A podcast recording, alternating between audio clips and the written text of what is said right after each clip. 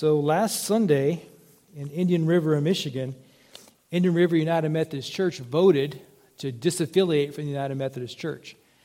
And uh, I'm mentioning that for a reason. Disaffiliate, the disaffiliation process in the United Methodist Church, they've been, they've been going through a split for the last couple years, probably last, probably last decade. They've been trying to make decisions over whether or not they should update their book of discipline to allow the solemnization of same sex marriages in the United Methodist denomination. Now, they've had a big, big fight over this, big split. And uh, this year in 2023, the United Methodist, uh, I don't know, I am not sure that, what their titles are, but the denomination decided that any church that's in the United Methodist Church, in 2023, they can disaffiliate or break fellowship with the, with the larger United Methodist uh, communion and retain their property without any cost. If their property is paid for, then they can freely go. Now, probably almost 20 years ago, the, the Episcopal Church of the United States, the, the, the uh, I think it's called the AN, ANC, the, the Episcopal Church in America, they went through the same thing. But when, those, when their individual congregations left that denomination, the denomination required them to buy their property back from the, from the denomination. So individual churches, if they, if they disaffiliated from the Anglican Communion, they had to buy their property back. And so that caused some churches who'd already paid off their building to have to remortgage their buildings to, get, to, to, buy, it, to buy it back. But the United Methodists, in their separation, they decided in 2023, any church that disaffiliates can leave and keep their property, no strings attached. They just have to pay a fee, a disaffiliation fee, that's uh, connected to salaries and retirements and that kind of thing. It's called an apportionment which come up to the number about 250,000 bucks uh, to leave. Because the way that Methodist churches work is way different than Baptist churches anyway. so last week they voted to leave the United Methodist Church, and they're going to join the Global Methodist Church, which is a positive move on their part because they're sticking with tradition, the traditional values about marriage and the family. And my friends, we should, always, we should always applaud that and celebrate it and be happy to see people making the right decisions about those things. While we have disagreements with the uh, Methodists in general about different theological and ecclesiastical matters, we do find uh, common ground in their desire to stand for what the Bible says about human sexuality, marriage, and that kind of thing, right? So, I bring it up for this reason is that in order to vote in the disaffiliation process, only people who were registered members of that local church could cast any votes. Now, they only had about 130 odd votes total in that vote. The only reason I know is because I'm friends with the lady who is the, uh, the uh, church administrator down there, and I asked her, and she told me. So, they have more people that go there than just 130 people. They have quite a few people that go there. But the only peoples whose votes mattered was the members those people who had signed it, who are registered members, formal members. And so I say that to those of you who are not formal members of our church. You come regular, and we're so glad to have you. You're involved in the hundred, you're, you're involved in so many ways. But you know, in, the, in, in a church's history, sometimes votes become very important. Votes become very important. And so I want you to think about becoming a, a, a formal member of Faith Baptist Church if you're not a member already. Because what's going to happen is there's going to be some votes come up in the future. And you never know what that vote's going to be about. Could be voting to take the right stand, and you want to vote to take the right stand, right? Could be voting to take the wrong stand, and you definitely want to vote against that, right? So, being a part of church, formal church membership, it, really does matter. And I wrote an article about it for my blog. And uh, if you can find my blog, I'll give you a dollar next Sunday. Just teasing. I'll give you a fake dollar. but I wrote, I wrote, a small article about how formal church membership matters for that reason.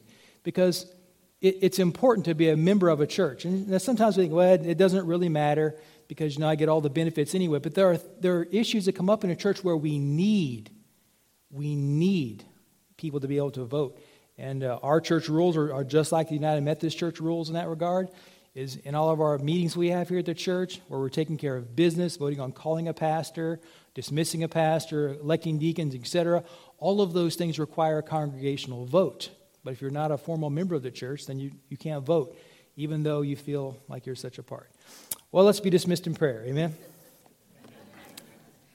Thanks for not, thanks for not saying amen real loud. That, was a, that boosted my ego. 1 Thessalonians chapter 5, verses 13 to 15. Last Sunday, I preached a sermon that was entitled How to Treat Your Pastor. And this week, I want to preach a sermon, How to Treat Your Fellow Church People. Now, I was trying to, trying to alliterate a little bit. Church people. I had parishioners, and I thought, well, we're not really, we don't really think of ourselves as parishioners, but uh, church people. Now, 1 Thessalonians chapter 5, verses 13 to 15. Here's the reading. Now, we're going to read the second half of verse 13, where it says, Be at peace among yourselves, and we urge you, brothers, admonish the idle, encourage the faint hearted to help the weak be patient with them all. See that no one repays anyone evil for evil, but always seek to do good to one another and to everyone. This is the word of the Lord. We trust he'll add his blessing to it.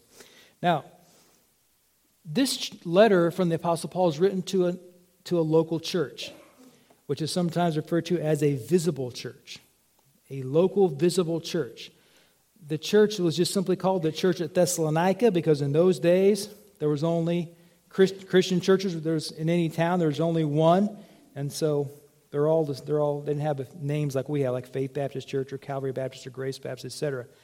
But it was a recognized group of people known to the Apostle Paul.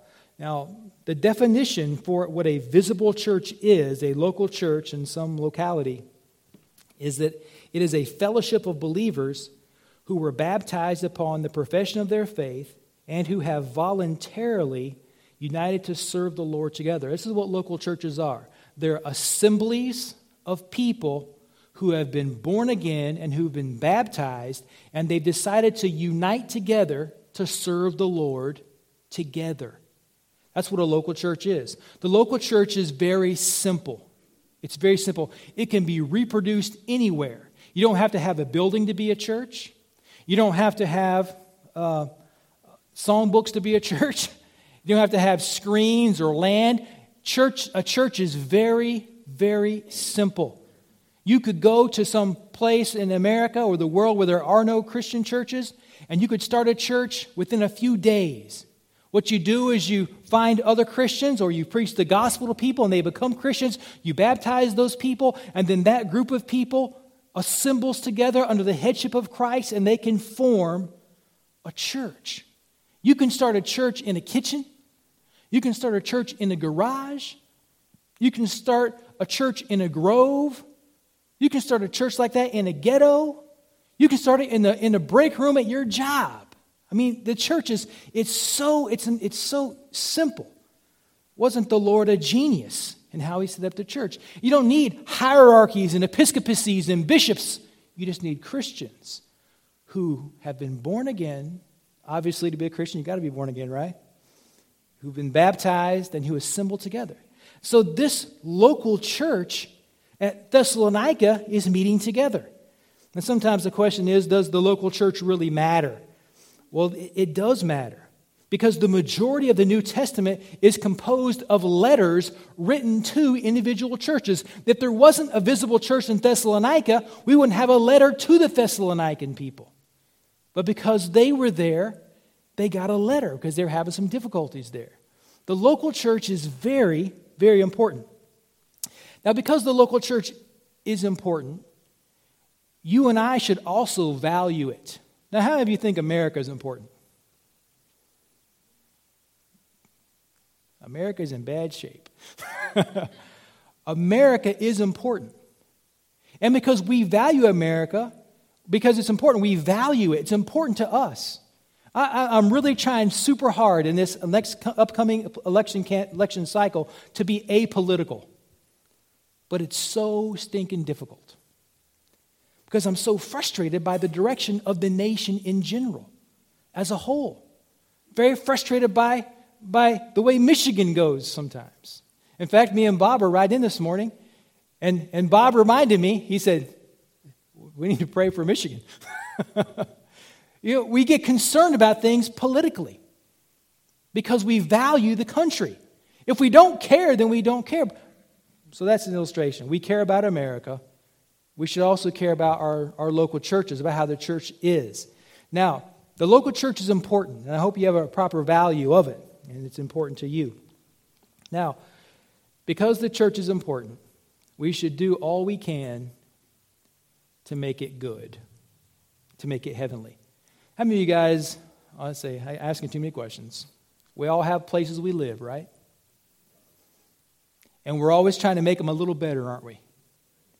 Little bigger TV, little softer couch, little better coffee maker, little bigger grill, little closer to the water. we're always trying to make our places better because they're important to us. And this local fellowship we have here is very important. It's very important to me. I know it's very important to you because you are here.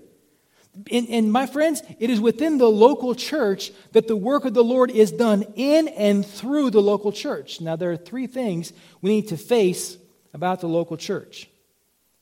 First of all, local churches are always composed of people who are imperfect. I had a friend one time, he told me, so I'm just looking for the perfect church. Now, pastors hear this all the time. And we always, and, and, and the standard comeback is, well, if you find the perfect church and you join it, it'll cease to be perfect right quick. because we're all imperfect people. And I've been around a lot of you guys a lot, doing, doing various things and working together, serving together. And I know you're all imperfect. Right? And you've been around me long enough to know that I too am imperfect. We are a congregation of imperfect people. We are a congregation of sinners who've been saved by the grace of God who are trying to do life together to serve the Lord. Now, number two, every Christian can and will behave badly. Every Christian you know is capable of incredible sinfulness. Every Christian you know read the book of Acts. In the book of Acts, in Acts chapter 5, it's this fabulous story about Ananias and Sapphira. And that church in Jerusalem was having a big, they, they were, the Holy Spirit was working in a big way, and people were giving big time to their local church. I mean, people were selling stuff and bringing the money and giving it and laying it at the apostles' feet. But Ananias and Sapphira, they saw how that one person named Barnabas sold a piece of property, sold a piece of land, must have had some value to it, and he brought all that money and gave it to the church. And, and, and, he was well beloved and well thought of for it. But Ananias and Sapphira, they saw him do that, and they said, Wow, look how great everybody thinks he is because of the big offering he gave. So they sold a piece of land, but when they got the check in their hand, Ananias said, Honey, nobody said we have to give it all. so they kept back part of the money, which is nothing wrong with that. My friends, if you make a million bucks this week, if you win the lottery this week, all we want's 10%. if you have a good week at the Odawa, we don't mind. Just 10%. God does, you don't have to give everything. And so you, if you get, get your paycheck, you don't have to give it all. You should give something to the Lord. You have to give it all. But Ananias, and Sapphira, instead of just bringing down what they thought they should give or what they wanted to give, they brought their offering and said, We sold our land for $10,000, and just, just a number to use. And here's $10,000. But the truth was, they had sold it for more than $10,000, but they let everybody think that they had given the whole thing. Now, that's a lie. Now, in that early church, it's striking because the Bible says that Ananias, when he brought the offering and gave it to the apostles and he told them the lie, the Bible says he died. And then his wife came in, and the apostles, I mean, dropped dead in the church house. And then his wife came in, and they said, Sapphira, did, did you sell the land for 10,000 and you gave the whole thing? Yes, we did. She died too. And the apostles said, It's because they lied to the Holy Ghost, they lied to the Holy Spirit. So, you say, were Ananias and, Ananias and Sapphira Christians? Yeah, I think they were. There's more than one illustration of this in the book of Acts of Christians doing bad things. Every Christian you know is capable of some really bad behaviors. Read the Old Testament, you'll get a real, real look at that. So, every Christian can and will behave badly. We have to expect this. You have to expect this. You're going to have people in this fellowship who do bad things, do things they shouldn't do. They do sins. Have you ever committed a sin? If you ever committed a sin, would you say amen? If you ever committed a sin, if you committed a sin within the last day, would you say amen? Have you committed a sin this, today already? I know I have. I know I have. We're imperfect people. We have to expect. Now, 90% of your sins are right inside your head. But there's a few that get out. and you do some things you shouldn't do, right? So, we have to expect that our fellow brothers and sisters in Christ are going to behave badly, but we shouldn't condone it. We shouldn't condone it. And I guess, you know, maybe I committed a sin by getting you guys to laugh at that because the Bible says in Proverbs that fools make a mock of sin or fools laugh at sin. So maybe I just got you guys to all sin. Right here. We have to expect bad behavior. We shouldn't condone it. We can't condone it. We can't condone it in ourselves, although we like to, we like to condone our own sins. We like to give ourselves a lot of liberty, a lot of slack we shouldn't condone it. We, we have to expect it, but we shouldn't condone it. Now, the third thing is we have to realize that every church, every church can fall into bad practices. Every church can begin to do things that they shouldn't do. You have questions about that? Read the first three chapters, first two chapters, three chapters of Revelation, and you'll see that these seven churches, they all did things they shouldn't do. But the Lord still loves them, still cares for them. So, in light of that, because every church can fall into bad practices, we need to be always reforming, always getting better, always correcting, always repenting when we've erred, then always returning to the right path. Now, this is a cycle churches go through. Churches are always reforming. The churches always get out of whack, they get out of balance. So they have to always be correcting. We always have to work at keeping the main thing the main thing.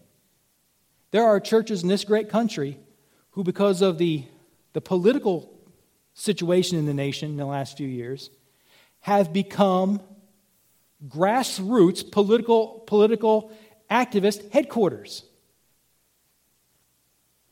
And man, I, I feel the burden of that because you want to see the country do better politically. I feel the burden of that. But the church of Jesus Christ is not here. That's not our purpose. Our purpose is to proclaim the gospel of Jesus Christ. That's our purpose. And I want you to know something. I've been preaching the gospel for a long time, and just preaching the gospel is enough trouble. What this country needs is the gospel. You know, churches are closing all over America. I see these stats all the time. So many hundreds of churches close their doors every week. Why? It's my opinion. I'm not going to give you my opinion. This country needs the gospel to be preached more and more and more.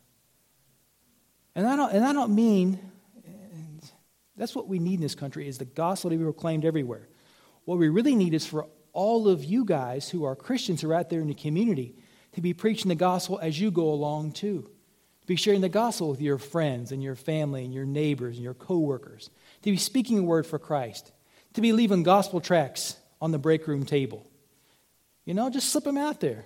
So we were, we were at Walmart one time, and we had the kids with us, and kids are kids. Kids are funny, and they had little gospel tracts, and they were putting gospel tracts in the pockets of the clothing in Walmart.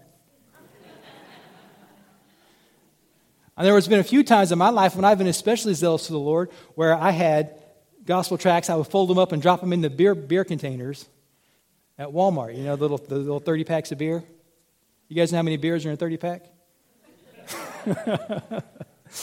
Slipping them in there. We, we should be salting down our community with the gospel of Jesus Christ. So we have to always be returning to the right path. Now, here's your sermon. To the church at Thessalonica, the Apostle Paul says these things. He says, You need to treat each other a certain way. There's five actions to take in verses 13 and 14. The first thing he says is you should be at peace with one another. Now, that's very straightforward and basically self explanatory. Be at peace with each other. We should not disrupt the peace of our local fellowship over minor things. We should be willing to disrupt the peace of this church over the gospel, over the authority of Scripture. But in general, if we have the right gospel, we have the right view of the Scriptures, we should be working at being at peace with one another. Now, if you want to have conflict, there's potential every Sunday for conflict here. Every Sunday for conflict. At Vacation Bible School, just to give you an example, we had somebody here who was here this morning who backed into somebody's car. And that person, Ralph confessed. You know, and Ralph told me, he, he, he, the other day we were talking about today, he said, you know, he said, I can remember there was a time in my life when I would have, just, I would, I would have backed into it and just left. But Ralph didn't. He came inside and he said, who drives that Jeep out there? And, you know, and we told him, and she went out and looked at it and she said, I can't tell where you hit it. it's kind of rugged, ragged anyway. But that, that could have been explosive, couldn't it? Why don't you watch where you're going? What are you blind and one eye can't see out of the other?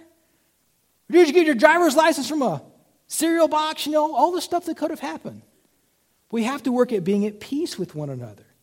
It's foolish to intentionally disrupt the peace of a church. The same for disrupting the peace of a family or the family of others or in your workplace. We should be at peace with one another. Now, my friends, there, peace can be disrupted, but there is a peace which cannot be disrupted. And that's the peace that sinners have with Jesus Christ. And I want you to think about this. I want, I want you to think about whether or not you have peace with God. Now, there's only one way can have peace with God, and that's through Jesus Christ. Only through Jesus Christ. Romans 5 1 says, Therefore, being justified by faith, we have peace with God through our Lord Jesus Christ. Jesus Christ can, can put you at peace with God because he died on the cross for sins. He went to the grave for sins. He rose from the dead to prove that he paid the full price for sins. And he sits in heaven on the heavenly throne as the eternal example of sins, the, the eternal symbol that sin has been paid for, and that all who put their faith in him can be saved. That's a peace that cannot be disrupted. Because if you put your faith and trust in Jesus Christ, your peace with God, your relationship with God can never be disrupted, can never be forfeited, can never be lost. So that's a peace that cannot be disrupted, but all the other pieces in your life can be disrupted. I was thinking this morning about myself because this morning I felt especially cantankerous. And Valerie was talking to me, you know, she's telling me different things, you know, things that, you know, She's going through a list of things, kind of. And I could feel myself getting just mm, wound up. And I went and sat down at the, at the table in the dining room, and I thought, what is wrong with you, Terry? Why are you, why are you getting so mad all of a sudden? I, I was really getting, I could feel, I could feel it starting to seethe for no reason at all. What in the world's going on? Because there's a couple times she's talked to me just about just nothing, nothing, nothing important where I was that close to popping my mouth off. And friends, I, I could have disrupted the peace of my home this morning, right before church.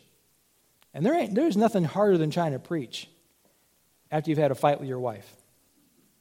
It's tough. Have you guys ever been driving to church with your significant other, your husband, your wife, your boyfriend, your girlfriend, or your son, or daughter, on your way to church and have a throwdown in the car?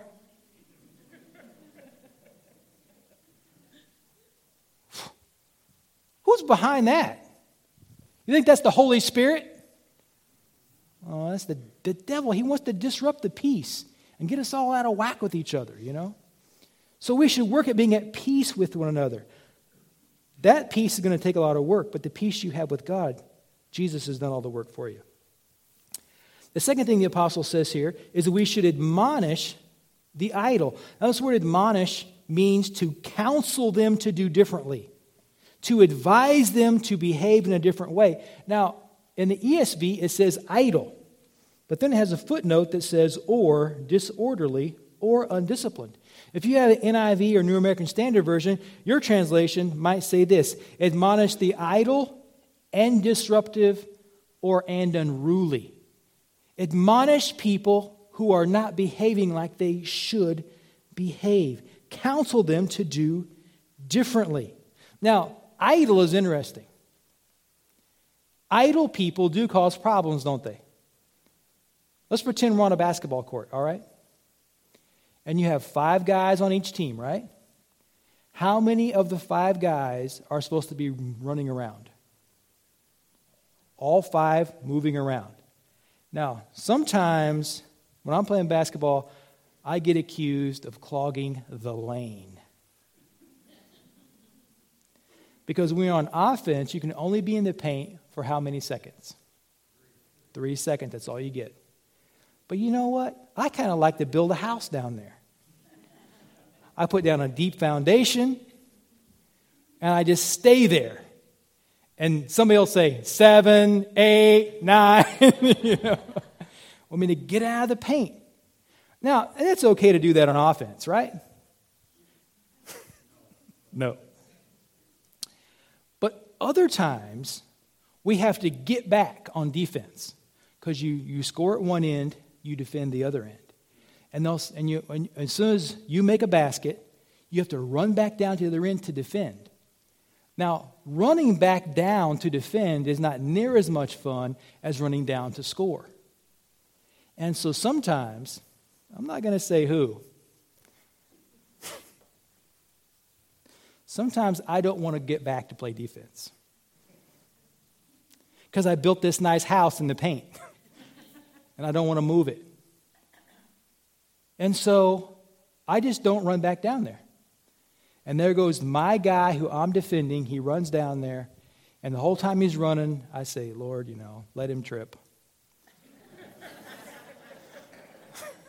let him hit the wall, you know. When I see him start to shoot the basket, I say, Lord, let him miss, you know. Have you ever used the, the, the holy basketball blow? You're hoping you blow the ball away. I don't want to get back down there, and so I just stay on one end. I'm idle. And because I'm idle, I cause a problem down there because I'm, I'm not down there in my spot. I'm not doing what I should be doing. I'm not playing defense. I'm not stopping the score. Because if I stay back down here, then there's one guy down here, and the defense is playing shorthanded. And my friends, in a Christian church, idleness can be a real problem in a Christian fellowship because we need everybody to be active serving the Lord in some way through the local church. And if everybody is just sitting on the bench or, or not really involved, it disrupts the whole, the whole business of the church. Don't be idle. This is, of course, the way this word works. The ESV takes the literal, the first meaning, idle, it also means unruly or disorderly. You're, it means that you're getting things out of sync. You're, you're a cog in the, not a cog in the wheel, you're, a, you're, you're causing the gears to not mesh right. The idle. Admonish them to do differently. The third thing is to encourage the faint hearted. This literally means, and could be translated, build up the spiritless. Because in the church, we have people every single Sunday who are here who need encouragement because they are spiritless. They're just defeated. They're lower than a snake's belly in a wagon wheel rut. they think things, they, their life just isn't going the way that they think it should go. They're going through things that are not really their fault. Sometimes people suffer because of bad choices they make. Sometimes we suffer because of bad choices other people make. And sometimes we suffer just because it's our lot in life. Things just happen. And people need to be encouraged. Encouraging people. This, this church is so sweet to me. There's, there's been a, a couple Sundays I've, I've come in here, and I, and I don't really think about the fact that I'm that I'm, that I'm not my normal self, I'm not being friendly or whatever. And somebody will say, Terry, are you okay? You, are you all right? I say, Yeah, I'm all right. Leave me alone. of course, I'm fine. but sometimes you, you need somebody to kind of lift you up. And I see you guys hugging each other and talking to each other. And I know a lot of texting and phone calling goes on during the week. And I think this church does a pretty good job of that. But my friends, we have to be sure we're doing it. We have to be sure we're doing it, trying to encourage and build up the spiritless. The fourth thing he says is to help the weak. Help those persons who are weak spiritually and those persons who are weak physically. We need to help one another. We're ministering to each other. Remember, the local church is a body. Now, think about your own body for a second. Your, your body has a lot of different parts, doesn't it? You have hands and feet and eyes and ears and hair, etc. You have many different parts. And your body ministers to itself most of the time. Because when you're hungry, what does your hand do? It's more than just putting in your mouth. Your hands will go to the stove and scramble some eggs, make some coffee. You take care of yourself. If you got an owie, aka boo boo, or a wound, you do something. I remember when I was a kid, I first started shaving and cut myself shaving. And my grandpa, he said, I got just a thing for that. Larry knows. He had one of those styptic pencils. I'll stop that blood. And then he stuck a hot, it's this chemical. I don't know, it's a little, it looks like a cigarette. It made it burn. But it fixed, but it stopped the bleeding. I had one of those for a long time. You know, they, we minister to ourselves. And in the church, we're, we're a body. We minister to one another, helping each other when we're weak and have hard times, helping each other when we are weak spiritually. Spiritually. There are people in this room right now who have shared with me the things they have gone through in their life, and they're still going to church. They still love the Lord. They're still trying to be faithful, and they have encouraged me and strengthened me by their faithfulness to the Lord in spite of difficulties. The weak spiritually. Friends, we shouldn't look down on other Christians in the church who are not as strong as we are spiritually. We should be thankful for them because it gives us a chance to minister to someone, to help someone. The Apostle Paul talks about that very thing in 2 Corinthians chapter number 1, where he says, The things that I have suffered, he says, The only reason I can figure out why I've been going through all this suffering is so that through my sufferings, others can be comforted others can be helped. Helping those persons who are weak spiritually. The fifth thing is we should be patient with one another. Patient. I, you know, you ever, you ever heard the, the, the patience prayer? Lord, give me patience and give it to me now. right? Amer- America, you know, one of our besetting sins as a country is our country is so great, so successful, so wealthy as a nation that we are all very impatient. If you want in Oklahoma before COVID, you remember COVID? Remember how the world was before COVID? It's almost like it didn't exist. In Oklahoma, McDonald's was open 24 hours a day, seven days a week a Big Mac anytime you wanted it. Those beautiful golden fries anytime you wanted it. McDonald's coffee, always there. Taco Bell was open till 4 a.m. You get up in the night and you got the hankering for a bean burrito with no cheese, extra onions and red sauce. Run down there and get it.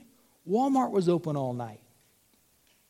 You know, you can run down there and get you those little single servings of Haagen Dazs ice cream. anytime you want it. Six o'clock in the morning, one o'clock, it doesn't matter. But because we have so, so, so much of this convenience, we don't know what it's like to be patient. Now, if you want to buy a couch, who has to save money for it? Nobody. You walk in there and get it and leave with it. And just pay it out over time. We become, we're very impatient. Very impatient. Some things take a long time to get to figure out. Now, I got these two things I want to say to you about this, and I think they're going to be fun. You ready? You got to be patient with God. We don't, think, we don't think of it that way about being patient with God, but you got to be patient with God because God, He doesn't really work on our time schedule, does He? No, He doesn't. And sometimes God's purposes are only, His reason for doing something is only made apparent to us later, if ever. But in the last day, we're going to know. In the last day, it'll all make sense to us. You have to be patient with God because His plans take a while to understand. And we have to be patient with people, with each other. There's that striking reading in 1 Corinthians chapter number 11, talking about the Lord's table, where in the authorized version it says, tarry one for another. That's a beautiful reading, isn't it? Tarry one for another. Let's say it together. Tarry one for another. Isn't that a beautiful word? Terry. but in the new versions, they messed it up and it says wait. wait one for another.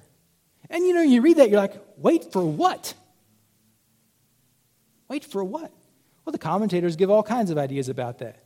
But the basic, the basic idea is to be patient with each other. I'm waiting on you to grow up, mature, to get deeper. You're waiting on me to grow up and mature and get deeper. I'm waiting on you to get saved. You're waiting on me to get saved. We're waiting on each other. We have to be patient with each other. Now, this, you know, family life provides so many illustrations of this. Is that a kid who is eight years old, he, he's going to go through a phase of worthlessness between 9 and 14, probably. But when they turn 14, 15, 16, they, they become so valuable to you. They're so, they become essential to you in some ways. It's when Lacey got her driver's license, I was like, yay. Now I can send her to the store. She can take Matt to school. It's just, they become so, so important to you. But it takes a while. Those little babies in their first newborn, man, they're just demanding, demanding, demanding. But then it takes years before they're really profitable. One commentator says that in, in uh, Psalm 127, where it says, Your children will be like olive trees around your table. Do you know how long it takes an olive tree to reach maturity to produce a sustainable harvest and be dependable and reliable? You know how long it takes a, an olive tree to do that? The commentators tell us 40 years. You plant an olive tree today, you're going to really be able to depend on it and profit from it 40 years later. Isn't that about the way it is for kids? it's about 40. Because, you know, they're getting married, they're having a family, having difficulties. They're trying to make money, etc. And you know, mom and dad are still helping them out along the way. But when they hit 40, as they start making a decent living, get settled in their career, start having kids, buy a house, etc., it just takes time. It just takes time. Let me give you this a bit of encouragement before I pass, before I pass on. I'm not passing on, I don't think. but before I move ahead, as one pastor uh, uh, wrote an article, and he said, This will be an encouragement to you. He said, Your kids don't expect to get appreciation for what you've done for your kids at 14. He said, You'll get it when, you when they're 40. Because it's when they're adults themselves and have kids and responsibilities when they begin to understand what you've done for them through the years. It just takes time. It just takes time. We have to be patient with God to understand what He's doing and patient with each other.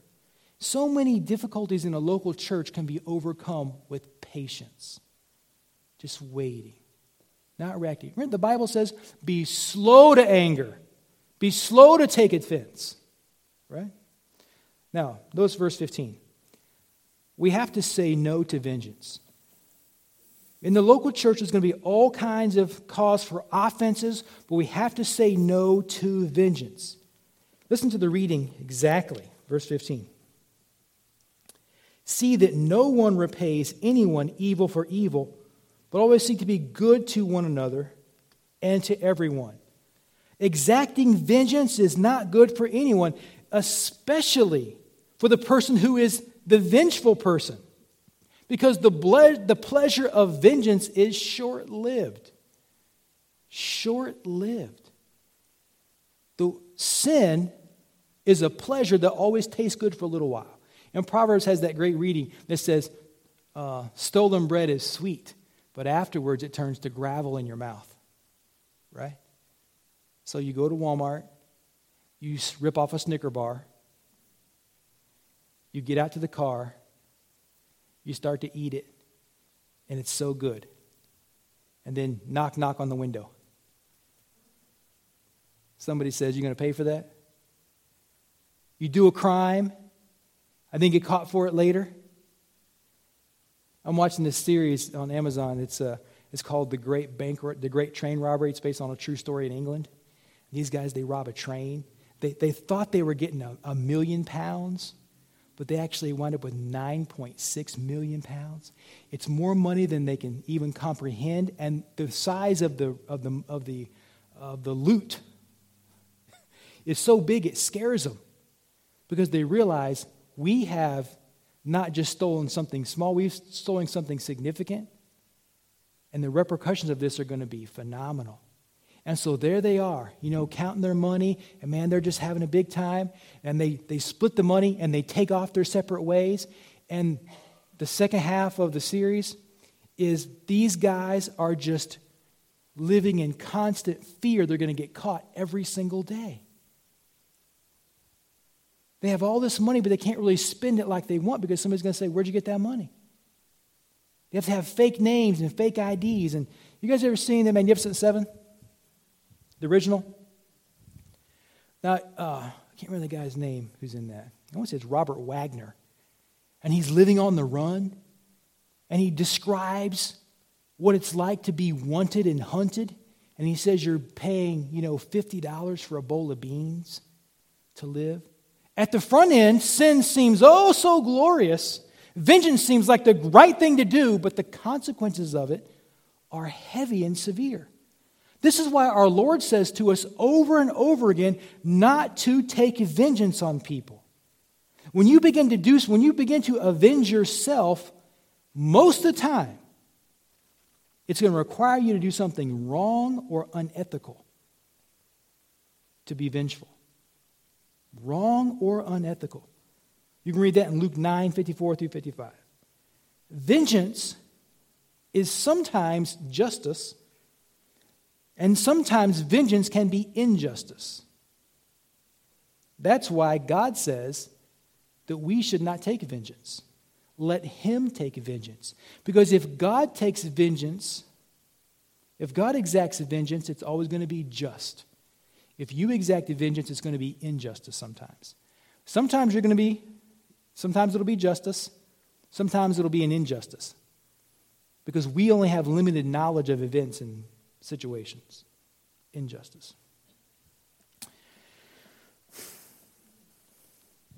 If you say, well, we're Romans 12, 17 through 19 tells us we shouldn't take vengeance, and so does 1 Peter 3, 9. And most, I, I saw this this week in Torrey's topical textbook. Is where he, he says that vengeance proceeds from a spiteful heart. Ezekiel 25, 15. A spiteful heart. Now, let's be sure we all know what vengeance is, right? Somebody does you a bad turn and you do something bad back to them. What is that? That's vengeance. We we tend to be very vengeful. I've been around Christians my whole life, and I know Christians suffer struggle with vengeance just like everybody else does. Right? folks. I'm going to have to add time to the sermon. right? that sounds vengeful. Whoa. You see? We're sinning right here in the church. but we don't what? We expect it, but we don't condone it. in verse 15, the last phrase says, Seek to do good. Now, this, this phrase is a summary of the earthly ministry, the earthly life of Jesus Christ. He went about doing good. Do good to people, don't do bad to them. Christians are exhorted over and over to do good towards others, not to earn our salvation and not to repay God for saving us. We do good to others, even our enemies, so that our behavior can adorn or honor or make more beautiful the doctrine of God our Savior. The Apostle Paul says in Titus 3, verses 8 to 11, he tells Titus in his preaching ministry, he says, he tells them the gospel, and then he says, and you tell them also to, to be careful to maintain good works, to seek other people's good, to seek other people's good. I'm going to give you four things in conclusion, and we'll be done. These are just review. First, is your church important to you? Does it really matter to you? If it's important to you, you'll want to make it heavenly. You'll want to make it good. You'll care about it. You'll care about your role in it if it's important to you. The second thing, you have to be aware that Satan can use you to make the church unheavenly. Satan can use you. He can use you. Sometimes I feel like I know Satan has used me to do stuff, to, to you know.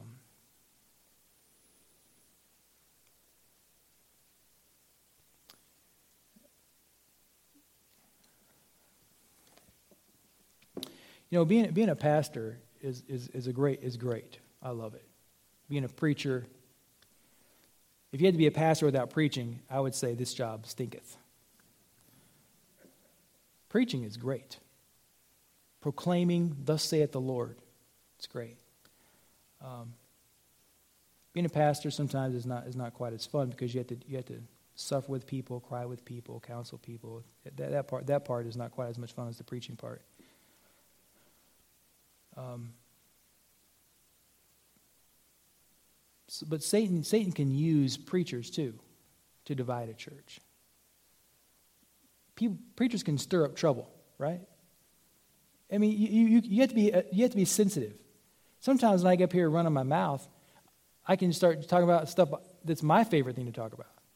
Or get on my, my pet peeve or my hobby horse. You know? And you got to watch out for that stuff. I got to watch out for it. You got to watch out for it. Satan will use you. Satan will use you. You've got to be careful.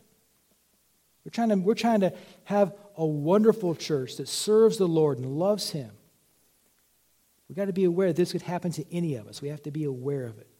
And if you're aware of the danger, what do you tend to do? You kind of stay away from it. Aware of the danger. Now, i have turned four, I'm 45 now, and I hope that's middle age. Right?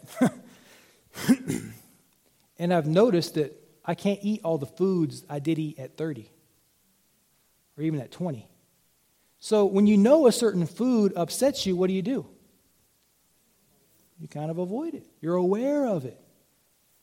So we have to be aware that Satan can use us and, and be on guard against those things. Now, third thing, you have to be honest about your tendency towards vengeance. Because it's as simple as tit for tat kind of stuff. My dad used to get so mad at me and my brother for this stuff tit for tat. My brother do something to me, I do something right back to him, and, you know, it just, it'll grow from little stuff to, and I get the feeling sometimes, because I've been around churches my whole life, is that every church probably should have six months of preaching about loving one another. because we don't do a real good job of that sometimes. But the reality is, we just need to obey what Paul says in Galatians 5. Listen to what Paul says in Galatians 5:14. This is striking. For the whole law is fulfilled in one word, you shall love your neighbor as yourself. This is, a, this is big. Loving your neighbor as yourself. It's not loving your neighbor as you think you love or should love. It's loving your neighbor as you love yourself. Think how about you love yourself, and we should love other people the same way. I love myself a lot. If I want, if, I, if, if, if myself needs something, I tend to get it. Valerie sometimes she'll say, "What would she buy you for Christmas?" I'm like, ah, nothing, because if I want it, I buy it. I don't wait for Christmas. I don't even wait till we have the money. right? You just get it. Because I love myself a lot. And that's how I should feel about Valerie and Lauren and Mitchell and Leslie and Lacey and Matt. Valerie's mom. my parents. My brother. And then you. Loving each other as we love ourselves. Cherishing others as we cherish ourselves. Here's what the Apostle Paul he goes on to say this in verse 15. But if you bite and devour one another, watch out that you're not consumed by one another because you can eat each other alive. Biting and devouring. This is, is throughout the New Testament. So, in conclusion, let's follow the example of Christ our Lord, who seeks the good of others, speaks the truth with people, loves them, is patient with them. Let's follow Christ's example as members and parts of this church. Let's pray together. Excuse me. Father, we thank you for your word. And